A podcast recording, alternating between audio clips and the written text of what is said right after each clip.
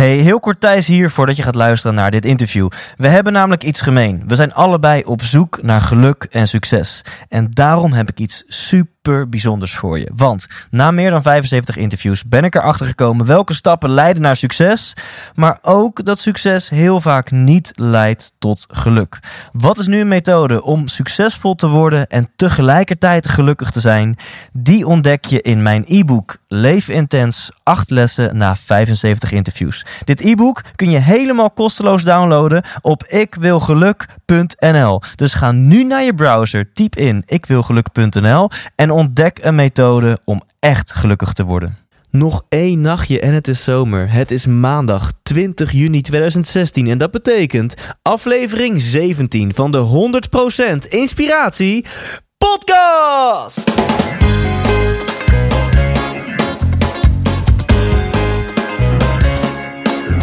Hey, wat goed dat je luistert. Hij staat weer voor je klaar. Je wekelijkse dosis inspiratie is weer daar.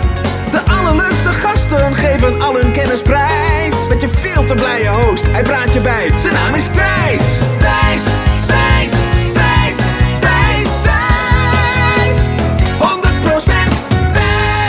Welkom, wat leuk dat je er weer bij bent. Aflevering 17. Wat gaat de tijd toch snel als je het naar je zin hebt? In deze aflevering interview ik Eva Koreman. En je kunt Eva kennen van Q Music en sinds kort van Radio 3FM. Ze heeft onder andere op vrijdagavond de show samen met Giel Belen. En ik luister veel naar Radio 3FM en ik luisterde die vrijdagavondshow.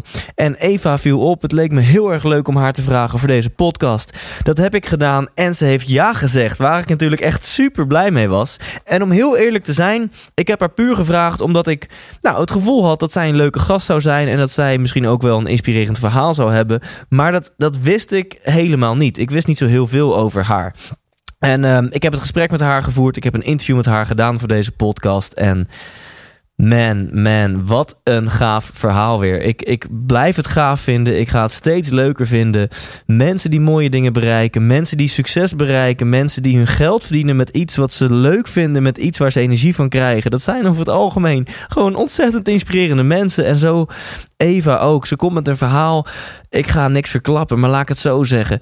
Het komt niet uit de lucht vallen dat zij nu uh, uh, nou, redelijk succesvol aan het worden is als radio-dj. Dat zij nu met een van de beste, bekendste DJ's van Nederland, met een Giel Belen, samen een show heeft. Dat komt niet uit de lucht vallen. Zij heeft een aantal keuzes gemaakt in haar leven. Zij heeft een paar keer echt, echt wel moed en lef moeten tonen. Ze heeft een aantal keer zichzelf een schop onder de reet gegeven. Um, nou ja, ik, ik, ik sta te popelen om het, uh, om het interview gewoon zelf nog een keer terug te luisteren. Zo'n wekkel ben ik, dat ga ik gewoon zeker weer doen. Verder wil ik niet te veel verklappen en wil ik uh, je vragen om te luisteren naar dit interview van een uurtje. Naar het mooie, leuke verhaal van Eva Koreman en dan ook om, uh, om te kijken of er voor jou wat in zit. En nou, geloof me, er zit voor iedereen zit ook hier weer inspiratie in. Zitten hier tips en um, bepaalde, bepaalde energie waarvan je denkt: damn, dit moet ik ook doen. Wat gaaf hoe zij dat heeft aangepakt. Dus mijn vraag is dan ook altijd: luister met die bril.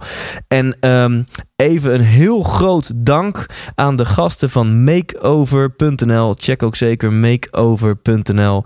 Dat is een. Uh, een uh, webshop met allerlei, uh, nou, wat, dat zal ik zeggen, interieuroplossingen. Uh, over het algemeen design interieur, maar gewoon nog betaalbaar ook. En ze hebben sinds kort ook een showroom. En wij hebben dit interview gedaan um, in de studio naast de showroom van makeover.nl. En ze hebben ons zo goed in de watten gelegd. Dus ik, uh, nou, dit is het minst wat ik terug kan doen voor die gasten, om ze eventjes te noemen.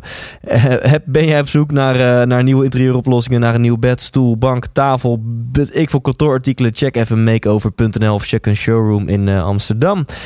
En voor nu, ga ervoor zitten en geniet van niemand minder dan Eva Koreman. 100% Thijs. Ja, met ochtendstem zit hij tegenover mij, Eva Koreman. En uh, ik ben heel benieuwd, wat wil jij worden als je later groot bent? Um, ik denk uh, een hippie op een berg. Uiteindelijk.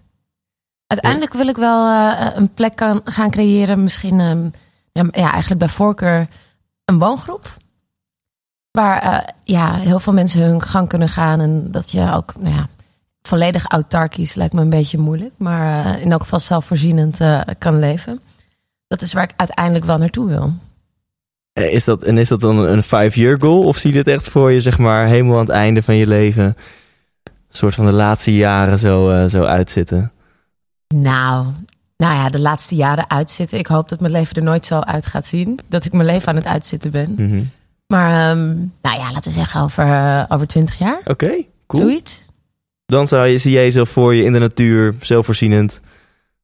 Ja, op een Ja. berg met Ja. mijn vrienden. En ehm, misschien mijn ouders er nog bij. En eh, mijn broers, mijn familie. Ja, En is het ook het beeld wat jij voor je had toen je, toen je, toen je klein was? Dat als je juffrouw aan jou vroeg, Eva, wat wil je worden als je later groot bent?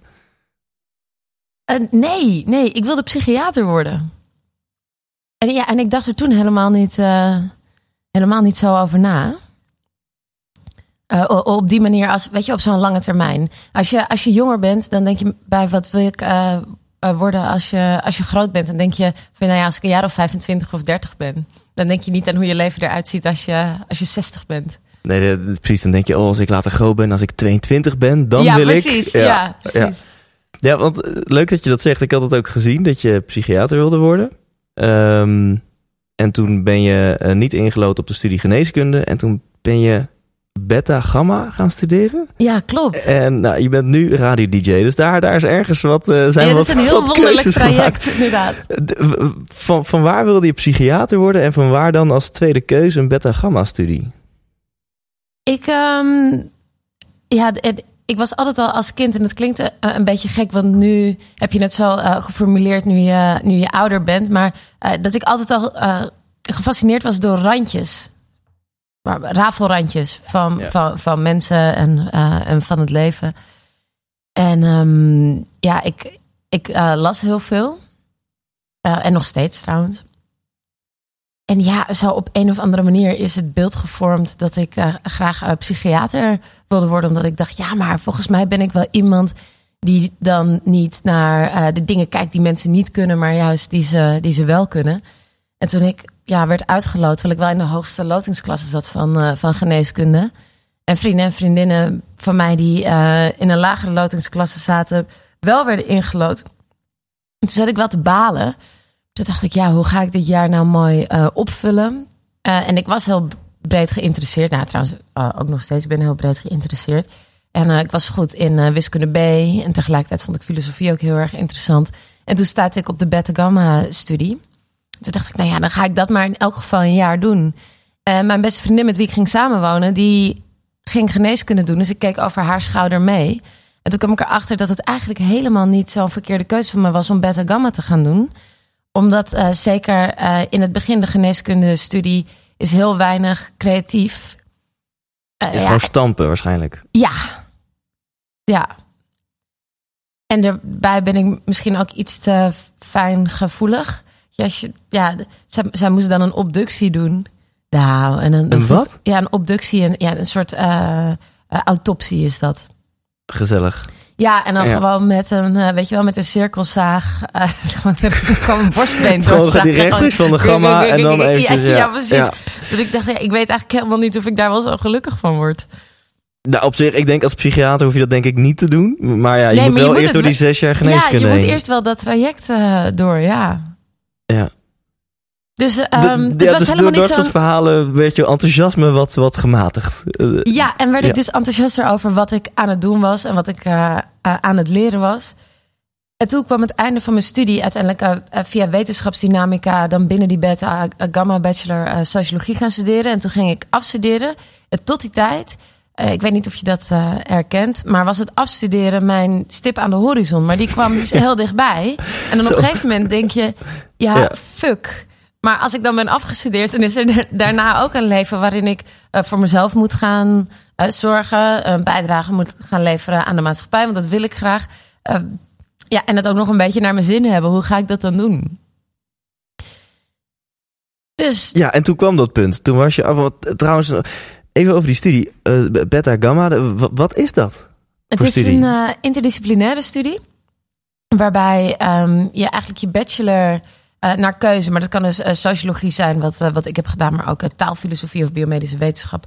doe je in twee jaar in plaats van in drie jaar, zodat je een jaar extra hebt om van een aantal vakken, en natuurwetenschappelijke vakken en sociale studies, vandaar het beta en gamma gedoe.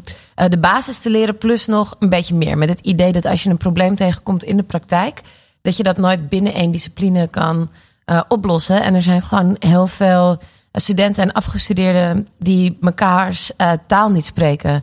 Er zijn, er zijn heel veel eh, sociologen en filosofen die eh, niet kunnen communiceren met een wiskundige of een natuurkundige. ja. Terwijl als je het bijvoorbeeld ook hebt over ehm, eh, hersenstudies en, en neuroscience, Mhm. komt daar natuurkunde bij kijken, biologie, maar ook scheikunde, wiskunde. Ja. Dus ehm, nou ja, dat, dat, kan, dat, dat kan je niet binnen één vakgebied kan je daarmee aan de slag. Dus, dus dat, dat was het idee erachter. Ehm, en dat was heel leuk. Ja, ik moet zeggen, nu klinkt het al interessanter dan zeg maar alleen maar de titel. Ja, Ja. ja. het, het is een beetje, het is een beetje wollig, hè? een beetje het grote niet. Zo van alsof het klinkt als een soort oriëntatiejaar. Van ja, we doen maar een beetje wat en Ja, kijk ja. maar wat je leuk vindt. Ja. Ja. Ja. Ja. En, dat, en gaandeweg vond je dat stiekem leuker dan, dan geneeskunde. Ja. En toen was je afgestudeerd en toen bleek dat er daarna nog een heel leven voor jou klaar stond. Nou ja, het gebeurde daarvoor. Dat, Ja? ik, dat ik dacht, ja, maar dan ben ik afgestudeerd en, en wat dan? Eh, ik had ook al wel bedacht dat ik misschien eh, een reis wilde gaan maken. En eh, een jaar lang. Omdat ik dacht, ja, ja straks dan, dan heb ik een baan en dan doe ik het niet meer. Toen dacht ik, nee, nee, dat is niet goed. Want dan ga ik een jaar lang reizen en ben ik alleen maar met andere dingen bezig. Ik, en ik word een beetje zenuwachtig van het idee dat ik niet zo goed weet wat ik met de rest van mijn leven moet. Dus dat, dat, dat ga ik niet doen. En gewoon een jaar gaan reizen en dan bedenken wat je verder. Ja, dat, dat werkt helemaal niet. Dat vind ik echt onzin. Geniet Nee. gewoon van je jaar vrij. Ja, Weet je, maar het is echt niet zo dat er opeens zo'n iets tot je komt. Zo van, nou, dat moet ik gaan doen. Ja. Ik denk zelf dat je weet wat je moet gaan doen door dingen te gaan doen. En ze dan af te strepen om te kijken van, oh, dit is wel iets voor mij. Gewoon eh, dit trial niet. and error. Gewoon, Ja, precies. Als, eh, als iets je interessant eh, lijkt, dan ga eh, vragen of je er een, eh, een week eh, stage mag lopen. Dus noods eh, koffie halen, zegt dat je niet in de weg loopt en dat je geen vergoeding wil. Dat je gewoon mee kan kijken in een bedrijf om te kijken of dat iets voor jou is. Ja. Dus ehm, ik maakte een lijstje van wat ik graag zou willen doen of wat me eh, te gek leek of waar ik dacht dat ik goed in zou zijn. En een van die dingen was eh, journalistiek, wetenschapsjournalistiek. Want eh, ik hou ook heel erg van schrijven. Maar ja, toen zag ik dat voor de opleiding journalistiek aan de UvA... dat daar maar 15 plekken waren. En dat je dan een portfolio nodig hebt. En dat had ik natuurlijk niet echt, behalve wat ik had geschreven voor mijn studie. Maar ik had niet echt eh, eh, columns geschreven of eh, iets, in, iets in die richting. Gewoon geen journalistieke ervaring. Nou ja, hoe kon ik die opdoen? Nou, nou, ik kende iemand die bij Amsterdam FM op de nieuwsdienst ging werken. Dacht van, nou, dan ga ik, eh, laat ik daar eens beginnen voor één middag in de week als, eh, als vrijwilliger om daar dan nieuwsberichten te gaan tikken. Ja, vanaf daar ging het gewoon heel erg snel dat het uit de hand liep. Dat binnen, ja, eh, binnen een week zat ik daar nieuws te lezen en binnen drie weken zat ik een programma te maken op vrijdagavond als sidekick. En toen dacht ik, ja, dit is wel heel leuk, maar ik wil niet eh uh, sidekicken. Dan ben je ook afhankelijk van iemand anders. Mhm. Ja, dat, dat wil ik niet. In zijn algemeenheid niet. Ehm, dus ja, toen ben ik de techniek gaan leren. En toen duurde het alsnog, Thijs, best wel lang... voordat ik me realiseerde dat ik hier mijn werk van moest en wilde maken. Oké. In het begin dacht je, dit is een uit de hand gelopen hobby. Ja, dit is leuk. Ja. Heb ik zelfs met mijn vader nog eh, een programma gemaakt. Mijn vader is ook echt een muziekfreak, want dat was ik wel altijd Ja. eh, al. Eh, en dat heb ik ook deels van hem. En, ehm, en mijn vader die stopte toen met zijn bedrijf. Ik dacht, nou ja, weet je wel, ga ik gewoon op woensdagavond iets leuks doen eh, eh, met mijn pa. Dus had ik op woensdagavond een programma te maken met mijn vader. En eh, op een gegeven moment op dinsdagochtend zelf. En op vrijdagavond. En zo werd dat, werd dat steeds meer. Hoe was dat om voor het eerst solo een radioprogramma te doen? Ja, heel eng. Ja, echt heel eng. Wel irrationeel, want ja, Amsterdam FM lokale omroep. Ik weet niet hoeveel mensen er toen luisterden. Zullen het er zes zijn? Zullen het er vijftien zijn? Zullen het er dertig zijn? Maar toch wil je het goed doen. Ja, serieus? Hebben we het echt over dat soort aantallen? Ja, ik heb echt geen idee. Maar een van de hoogtepunten van mijn radiocarrière bij Amsterdam FM was dat we een discussie hadden en dat er iemand inbelde, een taxichauffeur die zat te luisteren. En eh, dat het niet zo was dat er werd gebeld omdat iemand zich wilde afmelden voor de nieuwsdienst de volgende dag. Of zei van ja, ik ben mijn pasje vergeten, kan je me even binnenlaten? Weet je wel? Dat het gewoon echt een luisteraar was die belde. Jongens, we hebben een werkelijke luisteraar Ja, die inbelt. we Gewoon hebben een luisteraar. We hebben interactie met Ja, het publiek. Precies, ja. Oké, cool. Ja. Nee, dat, dat zet het wel even in perspectief. Ja, Eh, maar dat- je vond het spannend om te doen. heel Toen. spannend. Ja. Ja, tuurlijk. Eh, nog steeds vind ik het elke keer spannend. Niet meer zo dat, eh, eh, dat, dat mijn handen Dat, trillen. dat je en een week spetterpoep hebt voordat Ja, je dat, precies. dat niet. Ja, zo erg is het, eh, is het niet meer. Maar toen in het begin was het, was het echt wel heftig. Ja. Ja. En ehm, ik, ik ga altijd op zoek naar die momenten, die, die kritische momenten. Waarin ik denk, hé, hey, wacht even, daar, daar heb je dus iets gedaan wat eh, goed heeft uitgepakt. En je zegt, nou ergens tijdens je studie ben je gaan nadenken, hé, hey, maar wa- waar word ik happy van? Wat is dat lijstje voor mij? En toen kwam je tot de conclusie, nou, journalistiek. Maar daar heb ik geen ervaring mee. En toen kwam je dus bij Amsterdam FM terecht. Wat trouwens sowieso al, denk ik, eh, laat zien dat je best wel gewoon actiegericht bent. Dat je dacht, nou, ik moet ik moet eh, vlieguren maken, dus ik ga vrijwilligerswerk doen bij de lokale radioomroep. Maar een momentje daarvoor, hoe, hoe kwam je op het idee om te gaan nadenken waar je happy van wordt? En hoe kwam je op het idee van, hé, hey, misschien is journalistiek dan wel wat voor mij? Ehm, nou ja, omdat ik dus altijd al van, eh, eh, van schrijven hield. Eh, en een liefde voor wetenschap. En met Beta Gamma was het ook wel een, een hele haalbare ehm, droom. Of een haalbare richting. Maar ehm, het was ook vooral omdat als je Beta Gamma hebt gedaan met sociologie. Je hebt niet een concreet iets van waar je, waar je terecht kan. Het, is niet dat eh, bij een vacature staat, wij zoeken een beta-gamma-er. Nee, nee, precies. Mijn voorkeur met de richting eh sociologie. Dat, dat, dat weet je, Nee. ja, dat, dat, eh, dat, dat is er helemaal niet. En ik werkte ehm, naast mijn studie in de horeca en dat vond ik ontzettend leuk. Maar ik, ik zag ook niet echt een carrière voor me als, eh als horecatijger. Nee. Dat ik dat de rest, weet je wel, of dat ik dat nog tien jaar ging doen. Dus ik, Ja. Ik, ik moest echt eh, actief op zoek. En, ja, en, en wetenschapsjournalistiek, dat stond gewoon bovenaan mijn lijstje. Eh, en nou ja, en, en daar ging het dus zo gauw Dus mis dat was- ik opeens het radio... Was eh, het een soort van noodzaak dan? Dat je dacht, de, mijn studie is heel globaal, dus ik moet gaan kiezen. Ja, ook omdat ik ehm, niet zeker wist wat voor master ik precies wilde gaan doen. En ik wilde niet een master doen, omdat het nou eenmaal een logisch gevolg is van Ah, een bachelor. Ja, Want dat vind ik eh, zonde Ja. van eh, de tijd van de professoren, zonde van mijn eigen tijd, zonde van, ehm, het geld. zonde van het geld. Ja.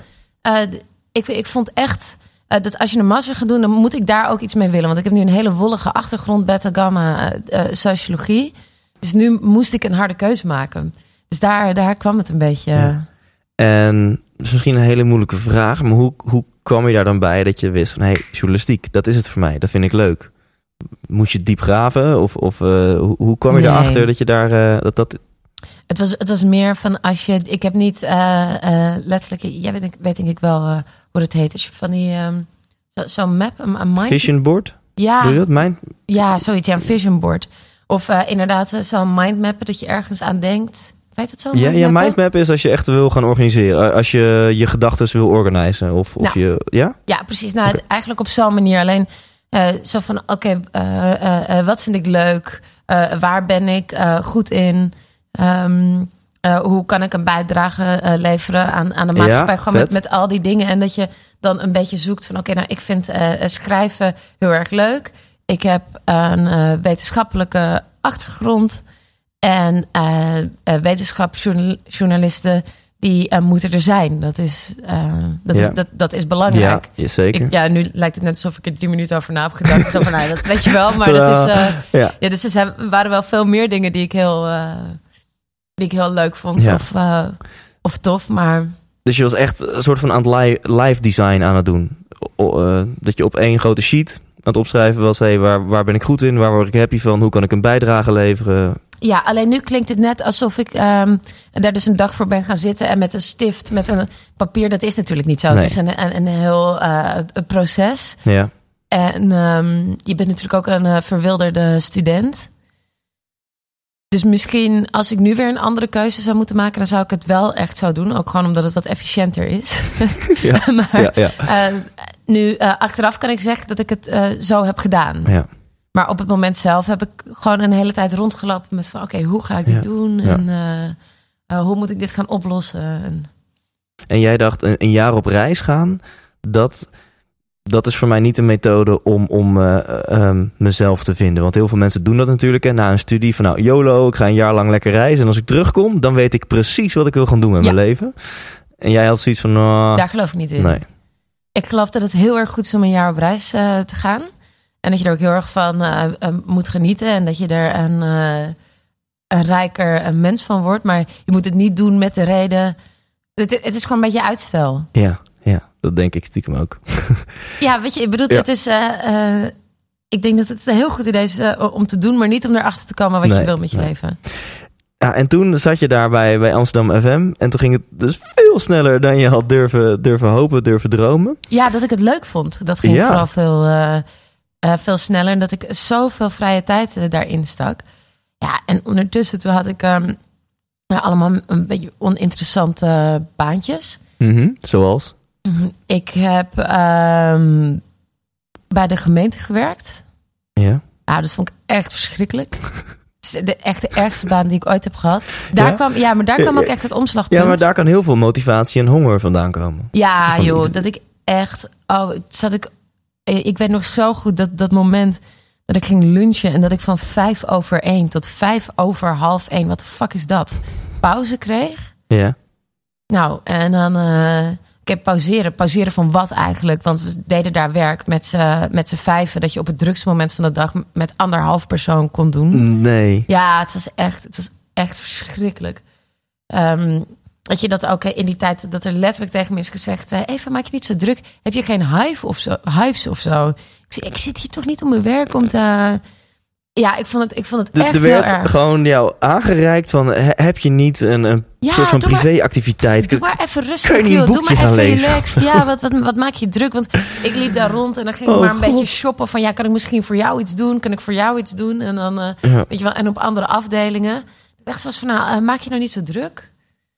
En ehm, Ja. En toen dacht jij, hey, dit is niet living the dream. nee, ik weet nog zo goed dat ik buiten ook ging, eh, ging lunchen. Want ik vond die kantine zo deprimerend en grijs. Ik had ook altijd het idee dat ehm, het in die straat waar eh, dat gebouw zat... dat het daar altijd bewolkt was en of regende. zo zie ik het echt. Ja. En Mooi hè, hoe je, hoe je hersenen die betekenis zo kunnen Ja. geven. Ja. Het, het was, ja, en ik ging dus dan buiten lunchen. En het was zo grijs. En met mijn kleffenbroodje. En ik zat daar op een kist, op een, op een brug, een beetje zo over het water te kijken. En toen begon het dus te regenen. Toen dacht ik van, wat, wat ben ik nou allemaal aan het doen, joh? Ik ben zo ongelukkig. Ik heb, het, ik heb alle ingrediënten om een bijzonder eh, gelukkig leven eh, te leiden. En eh, ik heb een mooie studie afgerond. En dan zit ik hier een beetje dat ik gewoon niet eens zin heb om op te staan.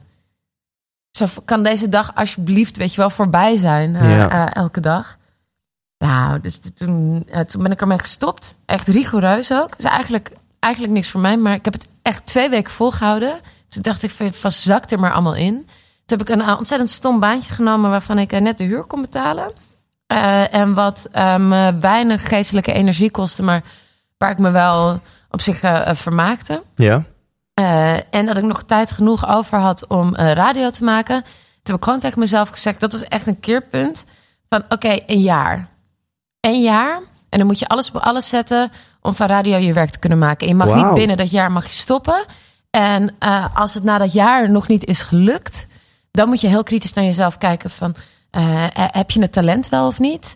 Ehm, eh, heb je genoeg je best gedaan? Heb je de juiste mensen aangesproken, de juiste acties ondernomen? En als je allemaal kan zeggen van ja, dat heb ik gedaan.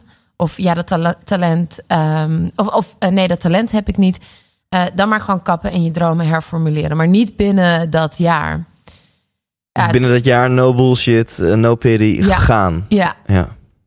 Ja, en, dat is toen, en toen binnen acht maanden had ik eh, mijn eerste contract bij Q Music. Vet. Dit vind ik zo cool. Ik vraag je voor dit interview omdat ik eh, jou op vind vallen op de radio. Omdat ik van je geniet elke vrijdagavond. en eh, ehm, met mijn filosofie van nou, succes leaves clues vraag ik jou voor een gesprek. En dan vind ik het heel mooi dat dit soort dingen eruit komen. Dat, dan denk ik ja, weet je wel, niet veel mensen durven dat en doen dat. Dat jij dus binnen, nou, binnen twee weken heb je bij de gemeente gewerkt. Begrijp Twee dat goed? weken. En, ja. toen, en dat was zo'n dieptepunt. Ja, echt heel cool. Want, want da- daar, daar zit een momentje. Daar heb je iets heel belangrijks gedaan. Dat je daar hebt dat je ten eerste inzag: hé, hey, ik ben belangrijker dan dit. Ik heb meer talenten. Ik heb meer in mij ehm, dan dit. Ik heb veel meer potentieel. Ik heb alles in me om het leven van mijn dromen te leiden. En dat je eigenlijk toen gewoon jouw standaard hebt laten gelden. Van dit is niet mijn levensstandaard. Dit is niet waarvoor ik eh, hier op aarde ben. Toch? Ik haal nu een beetje woorden uit je mond, maar is dat... Ja, nou, uh, belangrijker dan dit, dat zou ik niet willen zeggen. Want ik denk echt dat er heel veel mensen zijn die een gelukkig leven kunnen leiden met het werk bij de gemeente. Alleen voor mij. Voor jou persoonlijk. Ja, en um, op dat moment was het zo. Ik, ik heb niks te verliezen. Want ik ben, ik ben gewoon heel erg ongelukkig. Ja, ik, ik ben gewoon niet blij. En uh, komt ook wel, dat is dan wel uh, geluk dat je dan niet uh, een hele hoge huur hebt. Of een hypotheek. Of ja. kinderen. Ja. Ja. Je, waar, je, waar je voor moet zorgen. Ik moest op dat moment alleen maar voor mezelf zorgen. En dat is, dat is vrij overzichtelijk. Dat, dat is natuurlijk wel. Want ja. uh, ik wil niet zeggen. Uh, weet je wel, als je nu luistert naar deze podcast en je bent niet blij in je werk, laat alles vallen. En, Luister naar Eva, ja, burn your boat. Ja, en, en ga gewoon voor je dromen en neem dat risico. Ik snap wel dat het voor mij toen Ja. makkelijk was om dat te beslissen. En dat het anders is Ja. als je je leven um, al, al, meer of anders hebt uh, vormgegeven. Ja. Dus, dus dat, dat is natuurlijk uh, wel zo. Maar um, dat, dat, ik dus het, het drie dagen kon gaan werken en één avond in de kroeg en verder Ja. radio kon gaan maken. Mijn leven ging er al heel erg veel op vooruit. Ja. ook al ging mijn inkomen met, met de helft naar beneden. ja. Maar dat, dat, ik, dat ik niet meer naar die scheidgemeente hoefde. Vet. En, en het is heel lief van je dat je nu een soort van disclaimer plaatst voor mensen die misschien eh, die een hypotheek hebben en kinderen en weet ik veel, die iets meer verplichtingen hebben. Maar weet je, there's always a way. En het gaat volgens mij niet om de hoe, maar om de, om de wat, om de standaard. Als je, als je naar het nu luistert, dat je, dat je denkt, ja fuck hè, mijn huidige baan is ook niet helemaal living the dream. Dan kun je misschien niet, zoals jij toen deed, gewoon meteen je boten verbranden en uh, zeg maar uh, uh, het, het, het roer helemaal omgooien. Maar als je voor jezelf die standaard daar volgens mij neerlegt, dat je denkt, oké, maar hier settel ik niet voor. Ik ga een plan bedenken, ik ga een plan uitwerken, want mijn leven nu, dat is niet waarvoor ik settle. Volgens mij, ongeacht je levenssituatie, kun je dan stapsgewijs toewerken naar een mooie leven. Ja, precies. Wat, min, ja, wat minder rigoureus, inderdaad. Ja, minder ja ik, ik, sorry, ik gebruik van... heel veel woorden, minder rigoureus, precies. Ja, nee, ja maar dat je ja. uh, uh, bijvoorbeeld inderdaad, als je nu um, uh, 40 uur per week werkt, of meer, en je vindt het eigenlijk niet zo leuk, of het is je te veel, dat je um, met je baas gaat praten en, en, dat je zegt, weet je wat, ik wil 32 uur werken. Ja. En dat je die, uh, dan die extra tijd uh, uh, gebruikt om vol ja. in te zetten. Maar dan moet je dat ook wel echt doen. Ja, ja precies. Dat vergt wel wat discipline en wat. ja. En wat cool vindt, je, je hebt misschien wel eens gehoord van het pull- en push-principe. Heel vaak willen mensen zich echt, echt pushen, duwen naar een doel toe. Nee, ik moet dit bereiken. En dat hou je even vol. Maar dat is zeg maar niet een duurzame energiebron. En je hebt ook het pull-mechanisme. Dat je gewoon iets dat iets zoveel energie geeft, dat dat iets zo gaaf is, dat je er naartoe wordt gezogen. En volgens mij had jij dat met, met radio, dat je gewoon merkte van wow, ik kost haast geen moeite, het, ik vind het zo gaaf, ik wil hier mijn tijd aan besteden. Uh, ja, maar ik merkte wel pas echt dat ik het had toen ik zelf uh, ook echt achter de knoppen ging zitten. Okay. Zoals dat sidekicken, dat vond ik heel Ja. leuk en heel vermakelijk. En uh, weet je wel, op vrijdagavond en dan met een fles wijn erbij. En nou ja, haha, Mhm. leuk. Maar het, ik merkte pas uh, echt dat ik heel erg aangetrokken was tot radio. Toen ik zelf de knop Toen het ging even verdienen. only Ja, en toen, ik, ja, en toen ik mijn eigen programma kon gaan Vet, uh, hoor. vormgeven. Ja. Nou ja, en toen kwam nog uh, um, het punt van... hoe ga je dan van de lokale naar de landelijke radio? Ja, nou, dat was mijn volgende vraag. Dat jaar, dat, dat vind ik trouwens echt... Ik zit helemaal te kwispelen hier. Als je dan zegt, nou, dat jaar, dat vind ik zo gaaf, weet je wel. Als je zo'n commitment naar jezelf maakt. Van even een jaar lang gewoon gaan, weet je wel. Um, en vertel, Naat, hoe in dat jaar, binnen acht maanden had jij contact bij Q Music. Hoe is dat gegaan? Nou ja, dat ik toen dacht van, oké, maar uh, hoe ga ik dat dan bereiken? Nou, sowieso zoveel mogelijk uh, doen om jezelf te ontwikkelen. Dus inderdaad op dinsdagochtend, woensdagavond, op uh, vrijdagavond. En daarnaast deed ik ook nog steeds ehm, de nieuwsdienst. Vrijwillig. Sterker nog, ik betaalde 12,50 per maand om de radio te mogen maken. Bij Amsterdam maar, maar, hoezo 12,50? Ja, ja, een soort van contributie. Ik bedoel, die studio die viel ook half uit elkaar. En achter moest er gewoon iets nieuws gekocht En voor worden. jou 12,50 euro konden ze... Ja, ja okay. nou ja, er werkte iets van 100 mensen. Ja. En die dan allemaal 12,50 betaalden. Ja, schattig. Ja, nou ja, goed. Is bij 3FM iets anders? Ja, bij, bij 3FM zit iets anders in elkaar. Maar um, oké, okay, zoveel mogelijk ja. uh, uren maken. Jezelf uh, bekwamen. Totdat ik me realiseerde dat ik ehm, eh, heel langzaam aan het eh, bijleren was. Op een gegeven moment merkte ik dat bij Amsterdam FM mensen mij om advies gingen vragen of eh, eh, om ze te helpen. Terwijl ik dacht, ja, hallo. eh, ik zit hier nu ook, eh, wat is het, eh, een jaar pas. Volgens mij weet ik helemaal nog niet zo goed waar ik mee bezig ben. Dus nou ja, eh, zoeken. Toen vond ik eh, een cursus. Eh, en die werd gegeven door iemand die alle talenten opleidde bij 3FM. Voor hen. Cool. Gerard Ekdom komt uit zijn stal. Koen en Sander. Giel. Hij heeft Giel gemaakt tot wat hij nu is.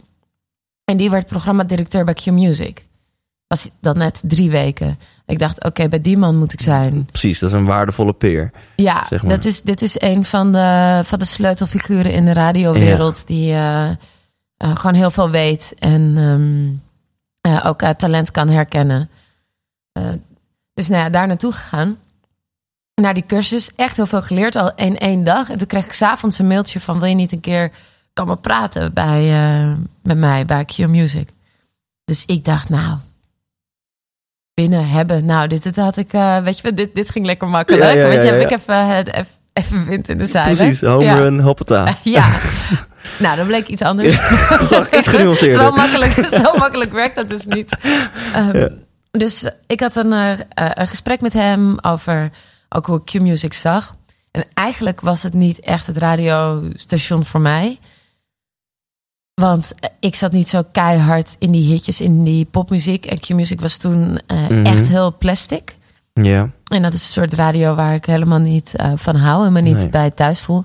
Maar ja, aan de andere kant ook wel opportunistisch hoor. Dacht ik, ja, maar ik wil gewoon met iemand werken. En ze hebben daar geen nachtprogrammering. En hij gaat natuurlijk de hele boel daar omvormen. Mhm. Mensen weghalen en mensen weer neerzetten.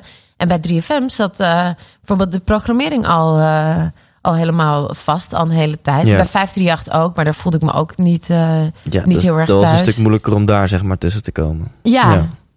En ik had nu deze ingang en ik dacht, ja, weet je wel, met Iwan, als ik van iemand iets kan leren, is het van hem. Dus ik moet en zal bij Q Music. Dat is gewoon de allerbeste keuze voor mij nu. Plus Vet. ook dat ik het heel erg leuk vond om dan eventueel eh, op een zeker moment mee te kunnen bouwen aan zo'n soort eh, station. Want Q Music was heel jong. Ja. Dus nou ja, dat wilde ik graag zin op Q Music gezet. Nou, ik mocht een demo opnemen. Iwan die was Is dat trouwens niet shit, zo'n ding? Ik heb het ook met Erik de Zwart over gehad. Dan moet je een beetje zo... Kijk eens hoe leuke persoonlijkheid ik ben of zo. Hoe, hoe werkt dat? En, nou ja, wat belangrijk is als je een eh, demo maakt, dus eh, ook als je nu radiomaker bent, even een, zeg maar een kleine demoles, zorg dat die niet te lang is. Mhm. Eh, maak er ehm, acht minuten van, negen hoog ja, uit. ja.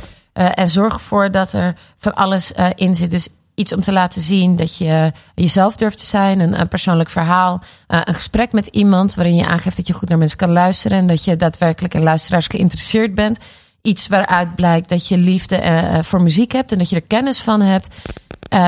Plus een gedeelte waarin je je creativiteit en je spark laat zien. En dat kan zijn met eh, een gek spelletje of een gekke invalshoek. Maar als je die vier dingen er, eh, erin hebt zitten in Mhm. een demo van, van acht minuten, dan is het heel erg goed om. ehm, of is het makkelijk voor Ja. mensen die luisteren om een beeld van jou, Ja. eh, van jou te krijgen. Eh, maar het neemt niet weg dat het gewoon verschrikkelijk is. Want ik hoop dat ik nooit meer een demo hoef Nee, te maken. ja, Want je maakt echt een demo om de demo. Dus je gaat echt content maken. Je gaat echt mensen interviewen Ja. en dingen puur... Dat gaat nooit de lucht in. Dat is puur Nee. voor die demo. Precies. En dat is, dat is gewoon eh, echt heel vervelend om te doen. Want het is Ja. namelijk niet echt. Het Ja. is nep. Ja, En je voelt die adrenaline Ja. niet. En soms in een verspreking of in een foutje kan juist de luchtigheid eh, zitten. Of dat je improvisatietalent Mhm. blijkt. Maar ja, dat laat je er natuurlijk nooit in zitten eh, als het een demo is. Dus wat je anders zou kunnen doen als je al langer een radioprogramma hebt. En je bent best wel trots op sommige momenten. Dan zou je dat kunnen doen. Door gewoon momenten van je radioprogramma achter elkaar te zetten. ja. Maar ehm, een demo opnemen in de studio, dat is, dat is, dat is heel vervelend. Maar ja, dat, eh, dat hoort er soms Ja. bij. Het is jou gelukt in elk geval? Om ja, een goede demo neer te zetten? Ja? Nou, na zeven keer, want ik ben afgewezen. Vertel. Ja? Hij zei, ja, heel leuk. eh, en eh, je hebt een interessante persoonlijkheid. En vind je heel geinig. En inhoudelijk is het allemaal wel grappig. Maar je hebt zo weinig ervaring. Je moet gewoon vlieguren maken. En daarbij moet je ook logopedie. Dus ik Oh, ja. stel voor, Eva, bel over een jaar nog eens. Oké. Eh, dus meteen op logopedie gegaan. Vet. Maar want ik had een hele rare G. In plaats van een G, nu, Ja, die, net doe ik Nee. rechtdoor. Ja? Eh, maar ik deed hem door mijn rechterwang. Heel Oh. raar. Ik had mezelf eh, G. En, eh, ja, en een G. Dus in plaats van een geit, een geit. Oké. Met een soort slissende G. Echt heel raar. En het was mezelf dus Heb je nooit... goed afgeleerd dan? Was, ja, het was mezelf nooit opgevallen. Hm. Maar pas toen ik er bewust van werd, dacht ik van... Oh, dit is inderdaad heel raar. Dus nog steeds komt hij er wel eens tussendoor. En ik praatte heel plat. Nou was dat bij Amsterdam FM. Was dat geen enkel probleem? nou ja, eh, probeerde ik ook wel op te letten. Maar was, was het wat minder erg. Maar eh, ik merk het, ik merk het soms nog steeds wel heel erg. Ook? Met verkeers, verkeersinformatie. Weet je wel. eh, eh, A10 richting Watergraafsmeer. Dan denk ik, hè, nou ja, waar komt dit nou weer vandaan? Watergraafsmeer. Ja, Eh, Watergraafsmeer. dat, dat, is heel gek. Af, af en toe komt het nog wel eens eh, eh, naar boven. Maar goed, eh, eh, logopedie en eh, vliegenuren maken. Dus toen heb ik twee maanden later ik gewoon weer gebeld. Hey, eh, nou, het jaar is eh, voorbij. ja, nou, ik zit op logopedie en het gaat echt supergoed. En mijn rare G is weg. Supergoed, Eh, ja, ja. en eh, mag ik nog een demo opnemen? Ja, nou, oké. Hij moest een beetje lachen. Nou ja, mocht. Ja, ja, ja. Nou, het was het eh, eh, nog steeds niet. En eh, ja, alsnog eh, te weinig ervaring. En toen kreeg ik wel een mooie kans van hem of ik wilde helpen met produceren een week. De ochtendshow, als er iemand op vakantie was, dat ik kon meekijken Mhm. en ervaring op kon Ja. doen. Nou, dat, dat hielp heel erg. Met die kennis weer een demo opgenomen.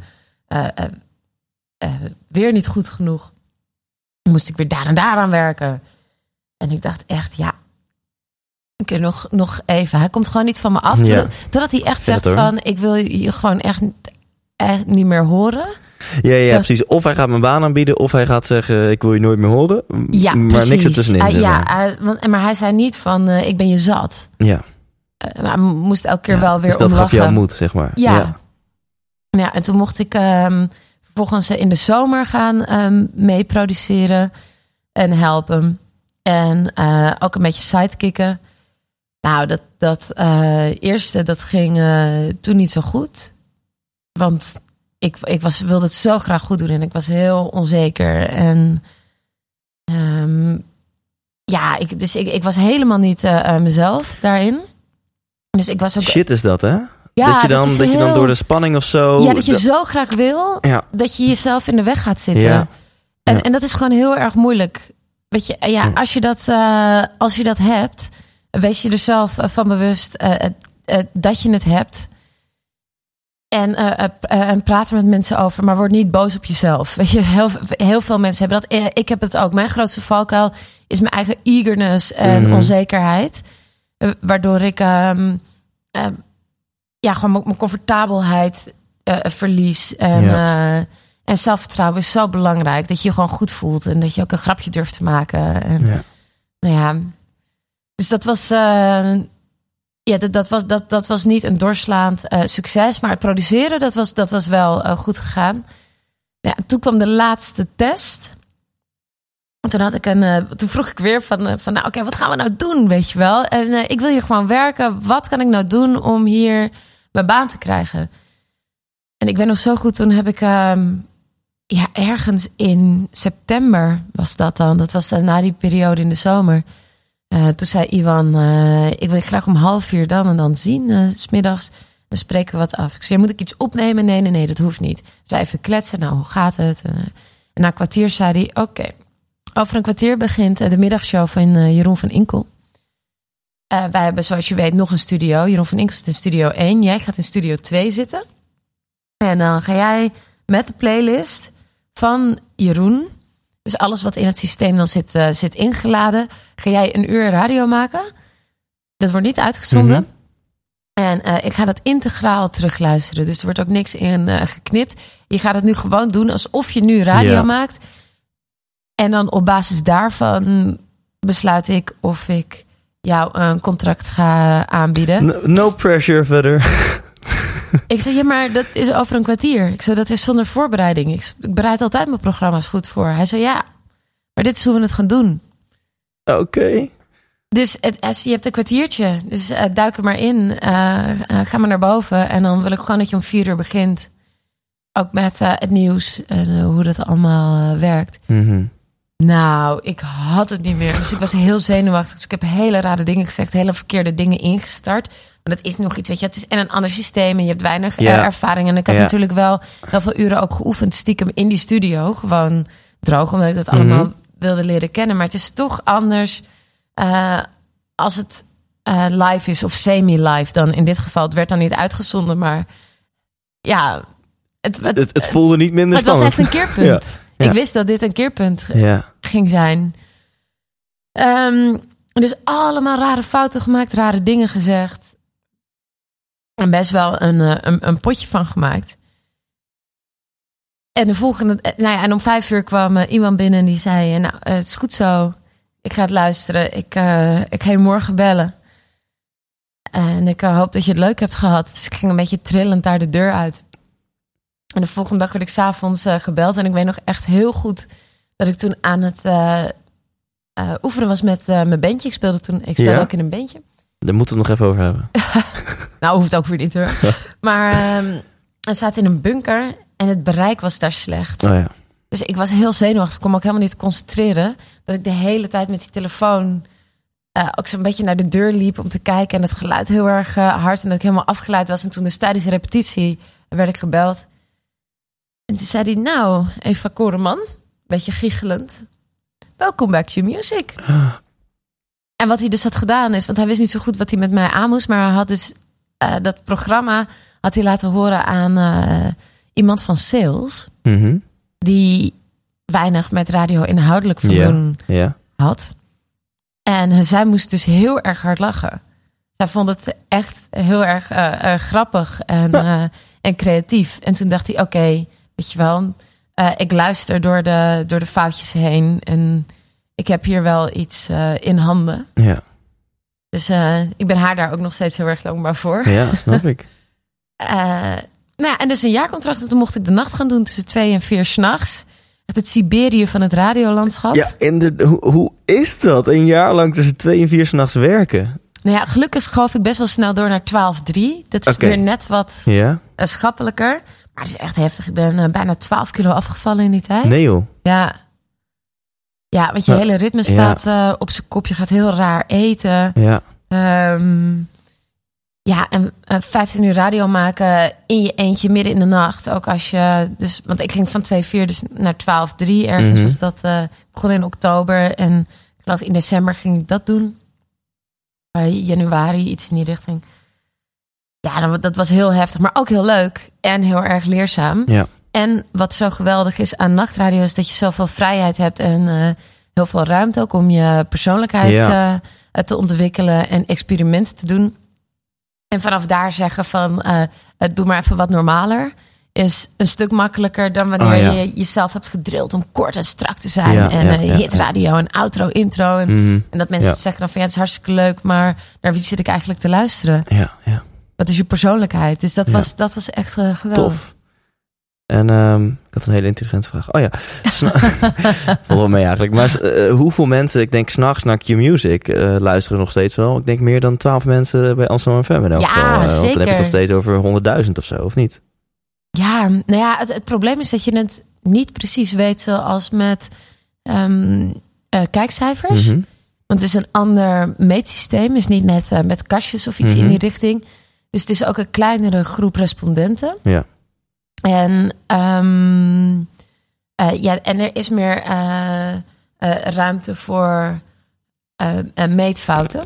Ja. En helemaal in de nacht, omdat de luisteraarsgroep kleiner is, het bereik Ja. minder groot is, Ja. is het ook minder nauwkeurig. Ja. Maar laten we zeggen dat er toen, en het is nogal een verschil, maar tussen de 20.000 en de 50.000 mensen luisteren. Ja.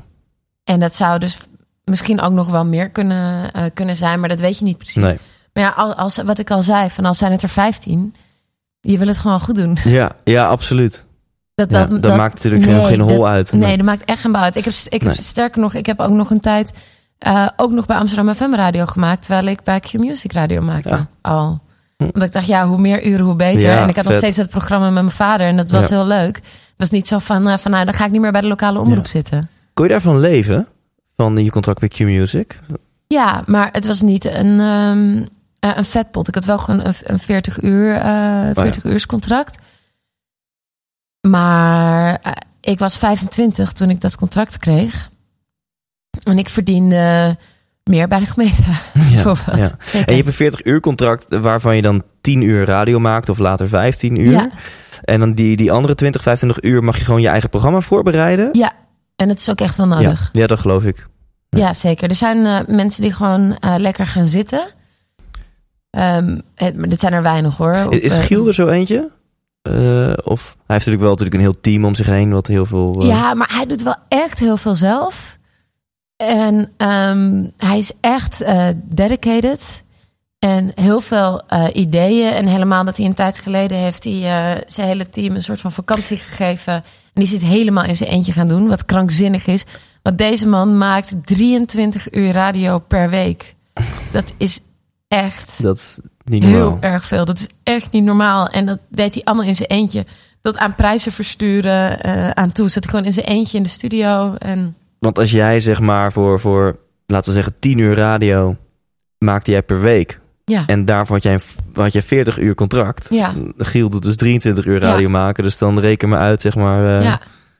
Alleen was het, is het wel een ander soort eh, radio. Ja. Ik was eh, ook echt tot in de puntjes dan bezig. Bijvoorbeeld met, weet je, als je voor de zoveelste keer Taylor Swift draait. mhm. dan wil je weer een eh, originele of interessante invalshoek. Dus dan dacht ik echt van, oké, hoe kan ik werken met de muziek? En eh Giel werkt natuurlijk ook veel meer met de actualiteit. Ja. En die, die zit ehm, eh, veel minder op de details, zeg maar, op het mierenneuken. Van, ja, ja. Dus dat deed ik wel meer. En plus dat ik gewoon veel minder ervaring heb en gewoon veel minder Ja. efficiënt toen werkte. Mocht je trouwens nog dingen willen weten over Taylor Swift, dan ben je bij mij aan het juiste adres. Ja, Want ben je dat- fan? Ja, in al mijn speeches in mijn theatershow Echt besteed waar? ik eh gênant veel aandacht aan Taylor Swift. Maar dat Oh, wat leuk, eh, maar wat, ja. maar wat een toeval. Jij ook? Nee, Nee, nee, oh, omdat ik er nu nee, over begin. eh, dat, ja, precies, dat wist ik niet. Ik bedoel, nu Ja. we elkaar kennen, was ik wel van plan om een keer naar je theatershow te komen. maar ik ben er natuurlijk helemaal niet geweest. nee, maar dus- daarna kan je Taylor Swift gewoon unieker en specialer introduceren dan ooit tevoren. Oh, leuk. Ja. Oké, dat is te gek. Maar daar hebben we het nog over. Ja. Ehm, ja, nou, het dwalen helemaal af. Ik- Q-Music naar 3FM. Ja. Dan kun je daar even als laatste stap, in ieder geval ja, een recente stap in jouw carrière, zeg maar, hoe is dat gegaan? Ehm, nou, ik werd altijd ook wel gezien als een 3FM-meisje. En ik werk nu bij BNF, of uh, ja, dat vind ik een hele stomme term, een 3FM-meisje. Een Een 3- 3FM-meisje. Een 3FM-persoon. Ja. Eh, eh, eh, qua muziek en eh, ook wat eh, eh, rauwer en eigenzinniger. Bij eh, Q-Music is het toch wat eh, netter en is het altijd eh, lente. Dus ik was degene die ook een beetje buiten de lijntjes kleurde. En dat Mhm. werd ook wel gewaardeerd hoor, Ja. bij, bij Q. En ze zeiden ook wel vaak als ik weer met een obscure plaat aankwam van Eva. Anders gaat ik lekker bij de VPRO werken of zo. De- Bij Q kunnen we hier toch wat, niks wat een mee. obscure plaat? Ja, van alles. Ik was toen al heel erg fan van Grimes. En dat is best wel weirde elektronische eh, muziek. En, ehm, eh, dus eh, dat, dat paste altijd wel al goed bij eh, 3FM. Maar ik was ook wel gelukkig bij Q. Ja. En er werken echt hele leuke mensen. En je bent ook loyaal. Ik bedoel, dat is de, de Mhm. plek waar ik de kans Ja. heb gekregen. Aan de andere kant, ja, de telefoon ging. En ik had een voicemail. Hoi Evie, spreek met Tessel van BNN Vara. Jij kent mij waarschijnlijk niet, maar ik jou wel. Eh, en ik ben hoofdradio en eh, kunnen we een keer koffie gaan drinken. Ah, en toen wist ik het eigenlijk al wel van waar dit eh, naartoe ging. En toen was het eigenlijk in drie gesprekken en een paar telefoontjes later... toen was het wel beslecht. Ik vond het heel moeilijk, ook om, nou ja, qua lo- loyaliteit en ook mijn collega's, waarvan veel er ook vrienden zijn, om die achter te laten. Maar ik dacht ook bij mezelf: eh, oké, ik ben nu ehm 30. Mhm. Ik krijg de kans om naar 3FM te gaan, om bij de publieke omroep te gaan werken. Van commercieel naar publiek gebeurt niet zo vaak, tenzij mensen al eerder bij de publieke omroep hebben gewerkt. En dat is bij mij niet het, eh, niet het geval. Eh, de deur staat nu wagenwijd open. Over vijf jaar kan ik de overstap niet meer maken, want 3FM is een jongere zender. En het zou Mhm. raar zijn om iemand van 35 aan te trekken. Ja, dan ben je echt super oud. Ja, Voor jongeren dan. ja. nou ja, wel om, Ja. om dan weer te beginnen. Nee, ja, is ook zo. bij Ja. een, het- althans bij een jongere zender. En wil ik dan tot mijn veertigste bij Q Music zitten? Nee, want ik vind ook dat je je moet ontwikkelen. En ik ehm, zag kansen bij 3FM, ook omdat daar mensen eh, weggingen. Dus de boel werd weer opgeschud. Dus ook weer de kans om aan iets eh, mee te bouwen. Ja, Want het lijkt me dus niks om bij er iets te gaan werken dat al staat. ja, Want je, wil wel eh, eh, meehelpen, bouwen. ja, eh, en dat eh, marktaandeel zien groeien of het product zien ja. verbeteren. ja. Dus dat, dat waren allemaal dingen dat ik dacht, ik moet dit gewoon gaan doen. Ja. Ja, en de vrijheid met muziek. Ik was muziekfreak, dus in, in een bandje, ik verzamel vinyl. ja, gewoon echt, ehm, ja, echt, een- echt een muziekliefhebber. En dat kon ik heel erg uiten bij 3FM. En meer dan bij Q-Music. En dan zo'n zo'n vrijdagavondshow met Giel, is dat ontstaan? Of, of is dat bedacht van nou, eh, jullie twee gaan vriendjes worden en jullie gaan radio maken? Of is er een soort van chemie ontstaan tussen jullie twee? Hoe... Nee, het was het idee van Giel. Het, was, cool. het was heel eh, raar. Ik had op eh, donderdag ja gezegd tegen eh, 3FM. Ja, Of althans, toen heb ik getekend in het eh, geheim. En dat werd Giel verteld op donderdagmiddag. Mhm. En die zat op dat moment bij een soort eh, coach. ja, En die hoorde dat. En toen zei die eh, eh, coach van... ja, maar je had het er al over dat je het tijd vond... om op radiogebied weer iets nieuws te gaan doen. En hij had dan af mij gepraat met de baas van binnen, Vara. En toen op vrijdagochtend zijn er allemaal gesprekken geweest... zonder dat ik dat allemaal Ja. wist. Eh, en ook met de zendermanager van 3FM. ja. En toen werd ik op vrijdagavond gebeld om een uur of zeven 's avonds. En ik zat op het terras met drie wijn op in de zon. en ehm, toen kwam die vraag. Ja, Giel wil heel graag met jou samen. Want ik was natuurlijk aan het vieren van. Ja, weet je, ja, ja, ik heb ja. hem getekend, ik heb nu Ja, weekend. ja, Wauw. ja. ehm, eh, wil jij met Giel radio maken? Want dit en dit en dit en dat. En ik moest dus heel erg hard lachen. Oké, dus Giel wil met mij radio maken. Waarom dan? En toen ik daarna het, eh, het verhaal zat te vertellen aan mijn eh, tafelgenoot. Toen voelde het ook als echt een bullshit verhaal. ja, ja. Zo van, zit hier even eentje ehm, stoer te doen. Of wat, wat, wat, wat is dit voor iets raars? Maar ehm, ik heb ja gezegd. Ik zei van, nou ja, laten we maar doen. Ook omdat ik anders een zes uur radio had gehad. Mhm. Waarschijnlijk. ja. Eh, en nu negen. Ja. Dat ik ook dacht van, weet je wel, hoe meer radio, hoe beter. En met Giel, ik weet niet of we het met elkaar kunnen vinden, want we hebben elkaar nog nooit ontmoet. Maar ik wist in elk geval dat ik veel van hem ging, zou gaan Ja, leren en dat het ja, spannende precies. radio zou worden. En toen gebeurde het grappige. De volgende dag kwamen we elkaar tegen toevallig. Voor het eerst. We kennen elkaar helemaal niet.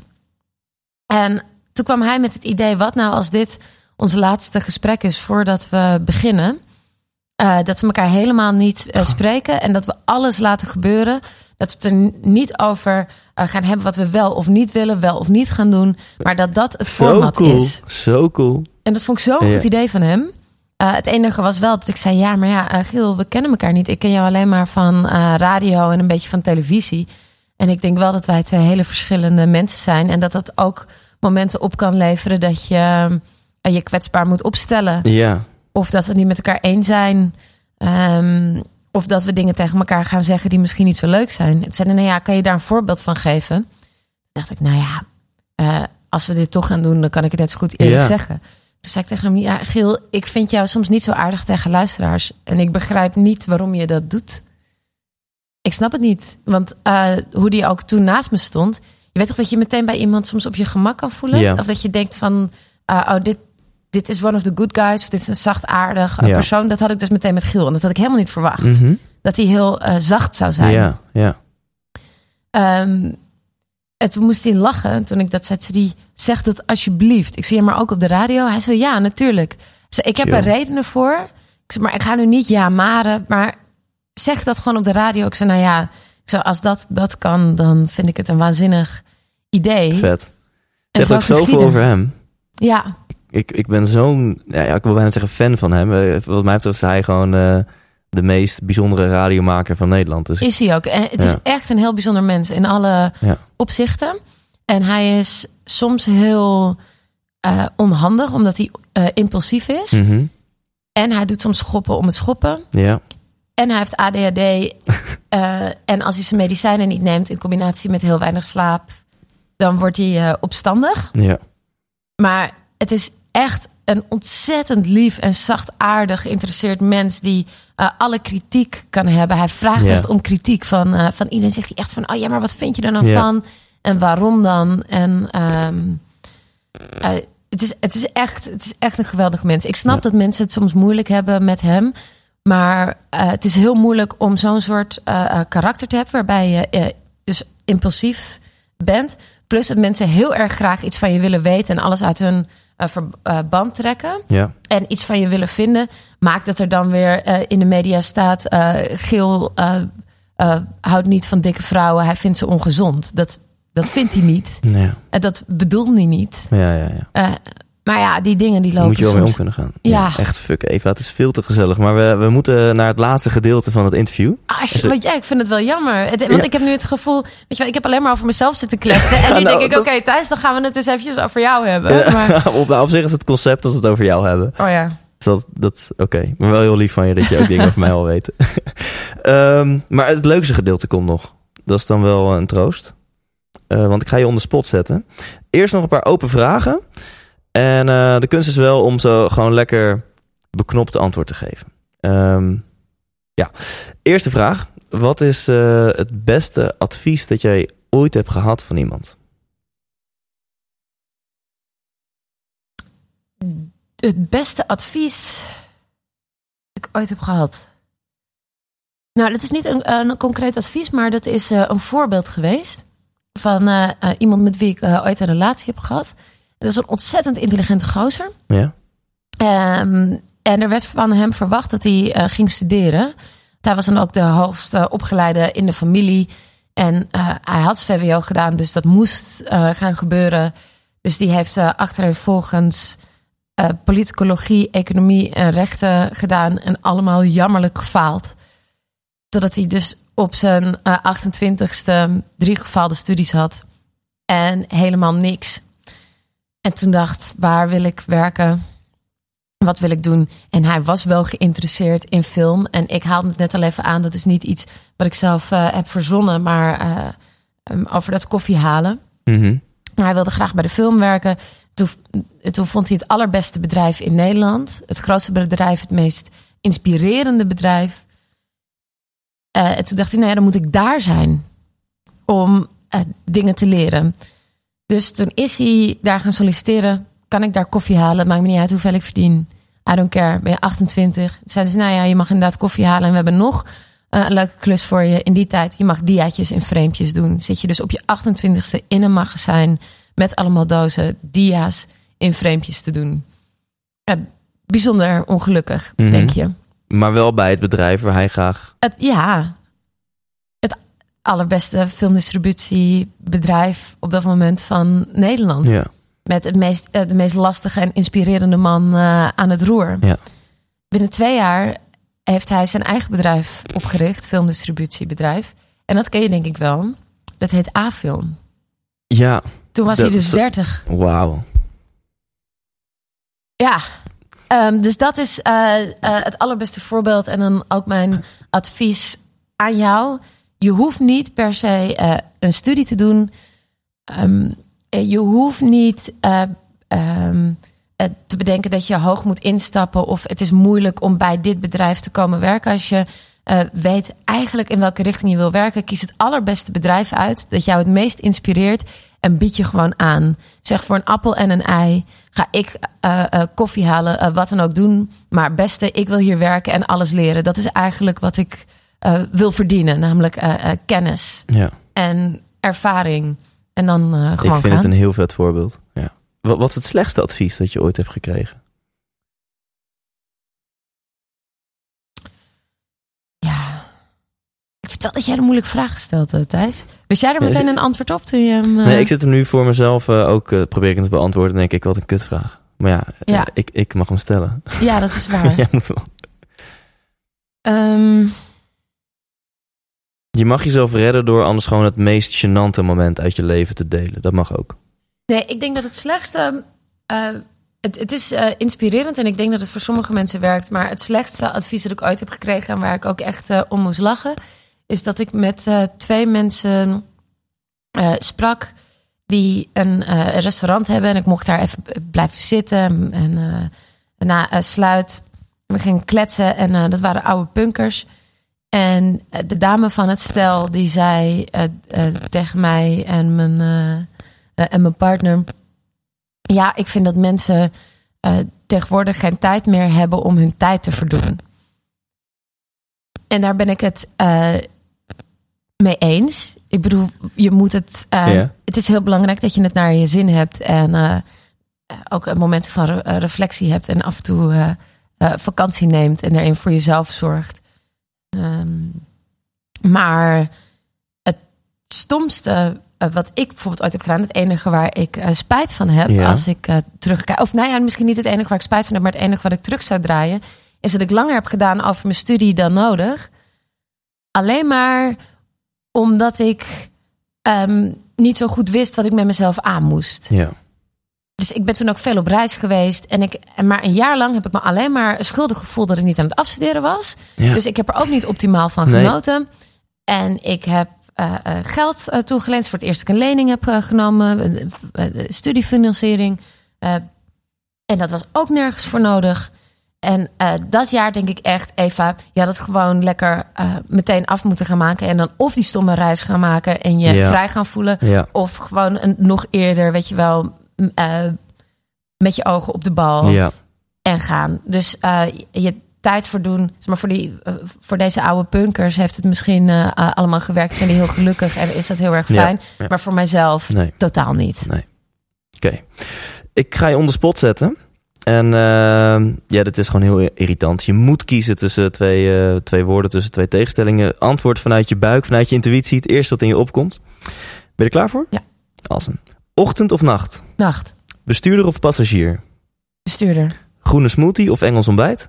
Groene smoothie. Naakt of pyjama? Naakt. Kamperen of all-inclusive? Kamperen. Klassieke muziek of death metal? Klassieke muziek. Nooit meer muziek of nooit meer seks?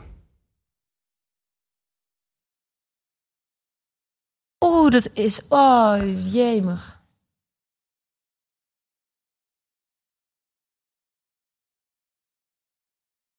Nou, dit is echt de allermoeilijkste.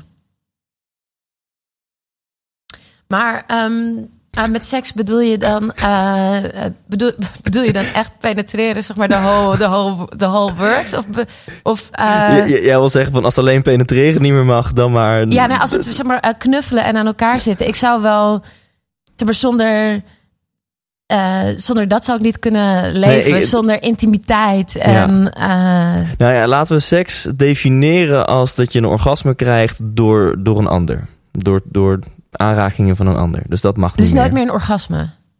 Ja, dat is wel een goeie. Ja, ja, weet je wat? Dat, ja. Nooit meer een orgasme ja. of nooit meer Ja. muziek. Dan zou ik zeggen nooit meer een orgasme. Maar als het gaat om ehm, ook de intimiteit met je partner. Ik zou, ik zou niet kunnen leven zonder fysiek contact met Nee, mijn liefde. En Ja. Dus dan zou ik zeggen nooit meer muziek. Maar nooit meer orgasme of nooit meer muziek. Dan ga, zou ik gaan voor nooit meer een orgasme. Ja, oké. Ook geen makkelijke keuze trouwens, hè, maar het moet. Ja, precies. Ja, Laat dat, even duidelijk zijn. Ja, ja, precies. Ehm, een hutje op de hei of een herenhuis aan de gracht? Oh, ook een lastige. En dan ga ik toch voor een herenhuis aan de gracht. Want dan ga ik ervan uit dat je ook nog eh, een tuin hebt. En dan kan je daar wel je, ook nog een beetje je paradijs Ja, bouwen. En Dan wat... bouw je daar je hutje. Ja, precies. Ja, oké. Een Russische dwerghamster of een wilde tijger? Als huisdier? Ja, dat zegt de vraag niet. Dat zegt de vraag niet. Ja, een wilde tijger, maar dan wel in het wild. Ja, oké. Malediven of IJsland?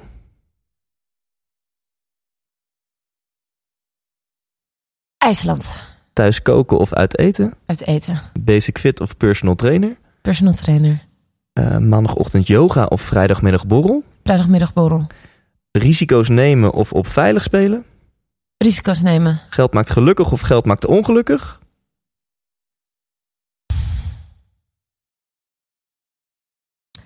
Nou, ik denk wel dat je gelukkiger bent als je geld hebt. Richard Branson of Steve Jobs? Richard Branson, puur en alleen omdat het me een beter mens lijkt. Die hoor ik trouwens vaker. Eh, Justin Timberlake of Justin Bieber? Justin Timberlake. Focus op de toekomst of focus op het hier en nu? Focus op het hier en nu. Genieten van de weg er naartoe of genieten van het eindresultaat? Uh, genieten van de weg hier naartoe.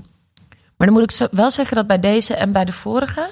dat ik dat eigenlijk meer zeg omdat dat het ook een advies aan mezelf is. Ja herkenbaar.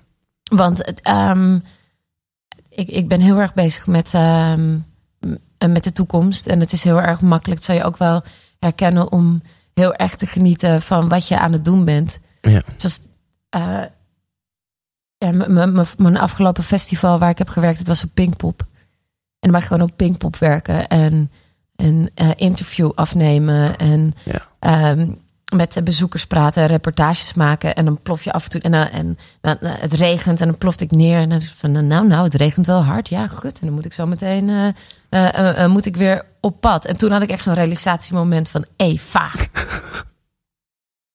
Wat, wat, wat, denk je nou, zeg maar, in je hoofd? Van, hè, gut, het regent, wat vervelend. En je moet zo meteen met je, met je microfoon weer het veld op. Zijn er allemaal betalende bezoekers.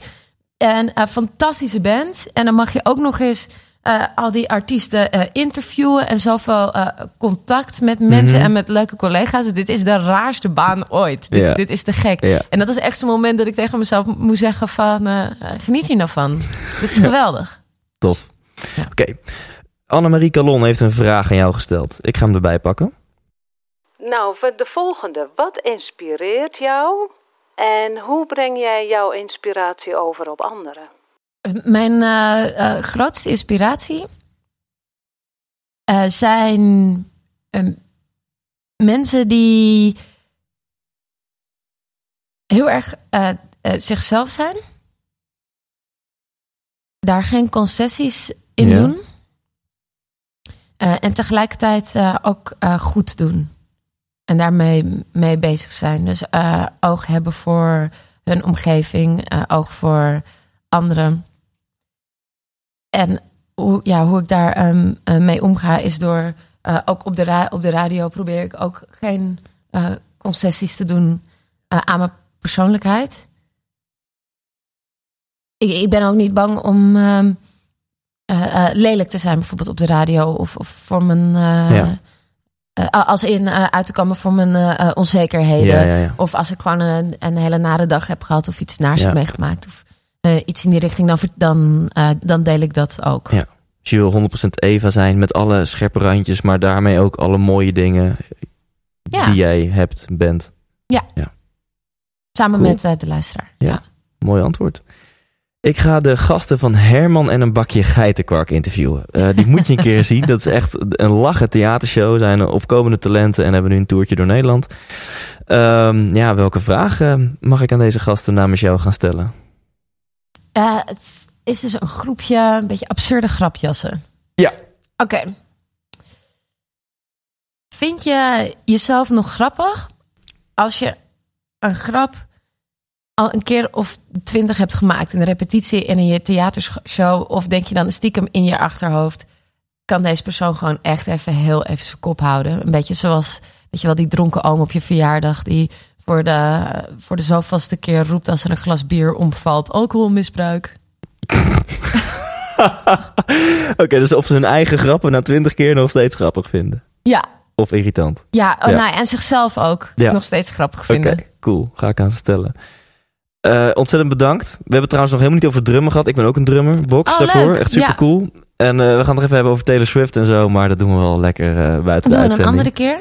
Ik zat te denken, omdat jouw eh, podcast gaat over inspiratie. Ja? Mag ik dan even stoer doen en Ja. zelf nog één advies Ja, meegeven? ja, heel graag. Dat als je nee krijgt op iets van iemand, dat dat niet een nee tegen jouw persoon is, of een nee tegen je talent, of een nee tegen je toekomst, maar dat het een nee is op dat punt in ruimte-tijd.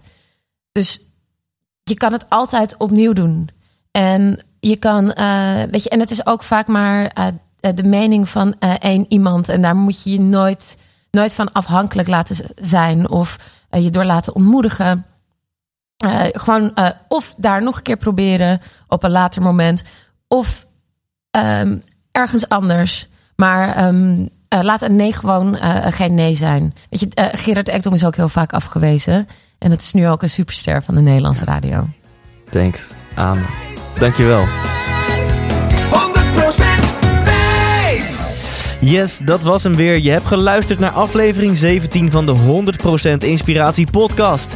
Ik hoop dat je net zo genoten hebt als ik. En check ook even de website thijslindhout.nl slash 17. Check sowieso gewoon even thijslindhout.nl. Daar vind je van alle afleveringen vind je een aantal eh, uitgewerkte blogs. Daar vind je wat tips op een rij. Bijvoorbeeld mijn podcast van vorige week over 10 tips voor startende ondernemers en ZZP'ers. Op uh, thijslindhout.nl slash 16 vind je gewoon al die 10 tips op een rijtje. Dus hoef je niet weer die hele podcast te luisteren. Maar dan vind je gewoon even alle tips op een rij. Zo ook op thijslindhout.nl slash 17. Daar vind je een uh, aantal dingen uit dit gesprek op een rij. Check dat eventjes en like ook de Thijs Lindhout Facebook pagina. Volgende week de gasten van Herman in een bakje geitenkwark. Dat moet een hilarisch interview worden. Kan niet anders. Ik ga ze de vraag van Eva stellen. En ik kijk er nu al naar uit. Volgende week maandagochtend staat die voor je klaar. Hopelijk luister je dan weer. En onthoud, leef intens. Hey, Thijs hier nog even heel kort. Als je dit interview hebt geluisterd, dan ben je net zo'n gelukstijgertje als ik. En dan is er maar één ding wat je nu het allerbeste kunt doen. Namelijk gaan naar ikwilgeluk.nl, want daar download je helemaal kosteloos mijn e-book en ontdek je wat wel en niet gelukkig maakt. Oftewel, bespaar jezelf een hele hoop ellende van het zelf proberen uit te vogelen en ga nu naar ikwilgeluk.nl.